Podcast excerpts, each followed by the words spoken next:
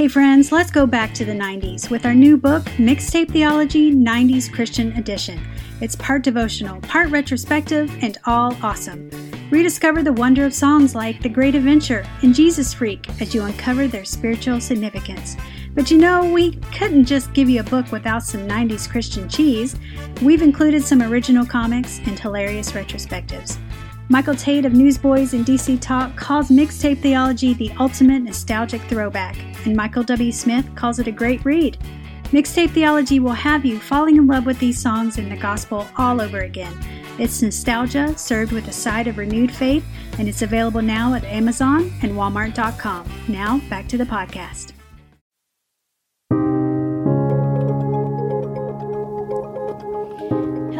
And welcome to the Mixtape Theology Podcast. I'm your host, Rachel Cash. My pastor and Mixtape Theology partner, Dr. Ashley Mofield, and I explore the theology in our favorite 90s contemporary Christian music and poke fun at 90s Christian culture, at least just a little bit. In today's episode, we have picked a song from Smitty, the one and only Michael W. Smith. On our social media, we asked our followers, what does the W stand for in Michael W. Smith, but only give wrong answers. So here's some of our best or favorite wrong answer responses. We have Michael WWJD Smith. That's a very 90s answer. Uh, Michael Watermelon Smith. I like that one just because it's so bizarre. uh, Michael, we had a baby, it's a boy, Smith. And that comes from that old uh, classic collect call commercial where he has to answer, Well, who is it? It's We had a baby, it's a boy, in order to avoid collect call charges. So that's a, also a great 90s answer. But my favorite one comes from Kendall Fontenot, who says that, Shh, the W is silent. So it's Michael Smith.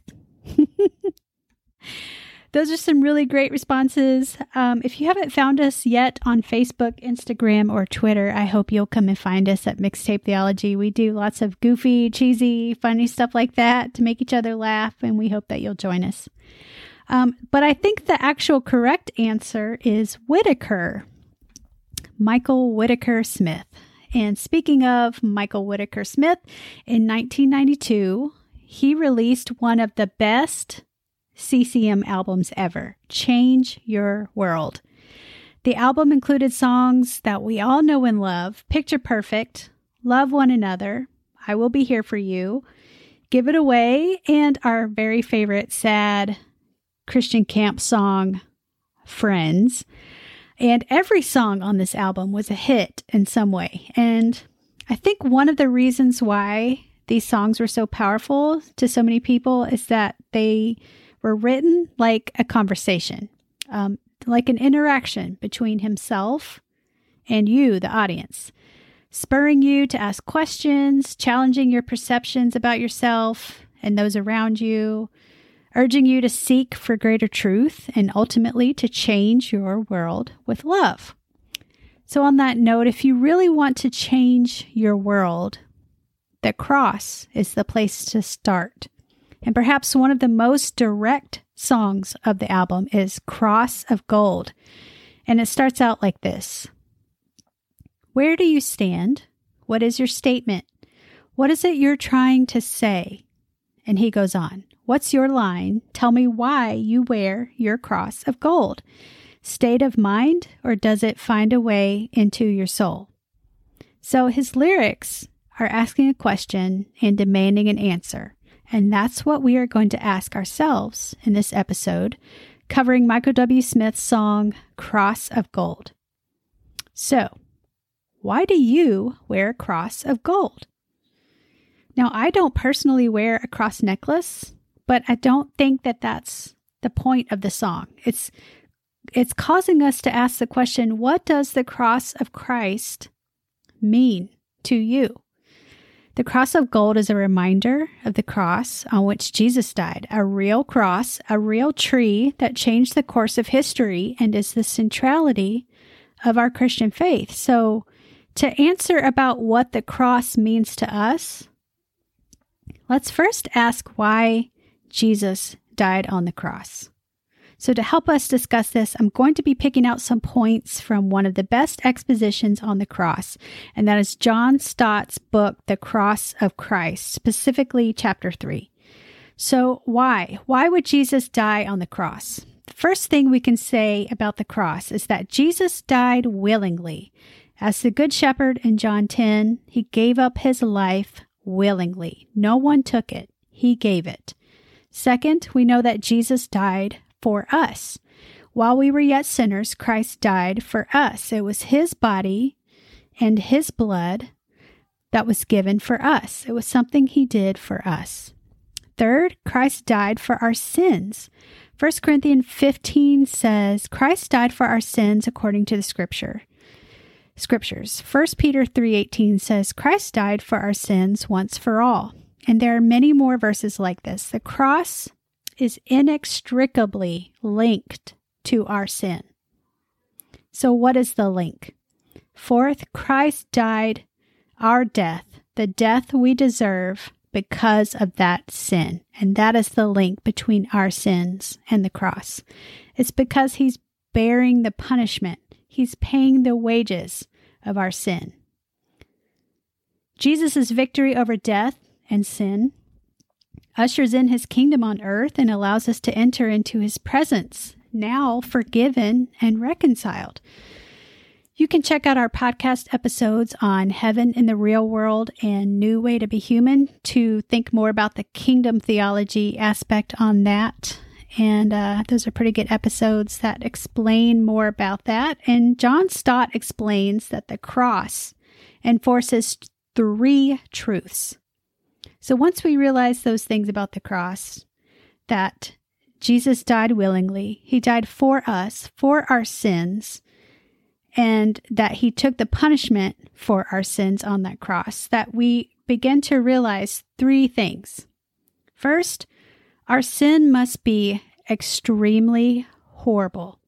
He says, It is only when we see this that stripped of our self righteousness and self satisfaction, we are ready to put our trust in Jesus Christ as the Savior we need. For if there was no way by which the righteous God could righteously forgive our unrighteousness, except that he would bear it himself in Christ, it must be serious indeed. So our sin is extremely horrible and it's serious. Unfortunately, a lot of people stop there, or they don't even get to this point. Without God's grace, I think this is where we would all still be. Our sin is not something we want to recognize, but it's only until we recognize our sin for what it is that we get to this next amazing truth. And that is the second truth God's love must be wonderful beyond comprehension. God pursues us to the point of his own death when we do not pursue him. While we have absolutely nothing to offer, he offers his whole self. Stott says it is more than love. Its proper name is grace, which is love to the undeserving. His grace is sufficient. Thank you, Jesus. And the third truth that we come to learn is that Christ's salvation, it must be a free gift. What Jesus did on the cross accomplishes what we never could. We have nothing to contribute here. Only the high price of Jesus' own lifeblood could purchase our salvation. As Smitty says in another Change Your World song, Give It Away, his love was his life, and he gave it away. So, what about you? Where do you stand? What is your statement? Do you recognize that you are a sinner and need a rescue? Do you believe that Jesus paid the wages for your sin with his own life on the cross and that it was enough? Is the cross just a state of mind or has it found a way into your soul? I pray it has. It should be a powerful incentive to live a holy life when we understand these truths that we live a life confessing that we deserve death, but humbly receive what He has given to us. When we do this, the cross changes everything. Thank you, Father, for what Jesus did on the cross for me. I could not earn forgiveness. You love me so much that you would give your Son to save me. I am humbled by your grace and mercy. Jesus' sacrifice means my very life. I pray that I reflect the power and goodness of your work on the cross to others by living a life in gratitude, love, and obedience to you. Thank you for listening, friends. I hope that you will check out Michael Whitaker Smith's Cross of Gold, and as you listen, that you will join me in responding in worship for what Jesus has done. Talk to you soon.